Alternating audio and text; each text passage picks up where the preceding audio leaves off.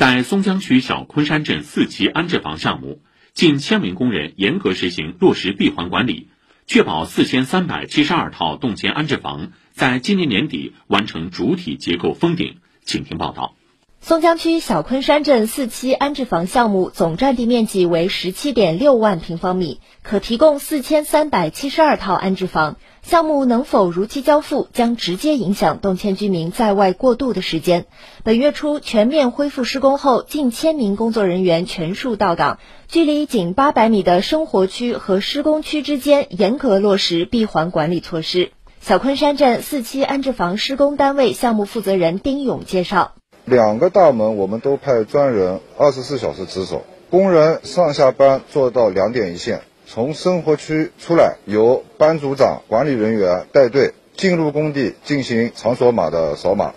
对于确实需要外出的人员，回到项目部要先在隔离房静默三天，核酸检测结果为阴性后才能进场。目前工地核酸检测两天一次。安全员王建清说，包括他在内，共有七名项目部管理人员经过培训持证上岗采样，通常安排在出工前进行，地点就在项目部前的空地上，有专人进行登记，根据实际的人数做一个统计，做到不漏一人，应检质检。在保障人员安全的同时，车辆进出也都要进行消杀，建材供应做好预案，并对梅雨季不宜施工的工种进行作业调整。丁勇说，本月底项目将进入地面主体工程建设阶段，采用了材料预报制度，就是我明明今天用的，我可能提前三天就报了，确保我们用的时候不出差错，尽力把失去的两个月时间赶回来，确保在今年年底所有的楼号结构封顶。以上由记者戴林报道。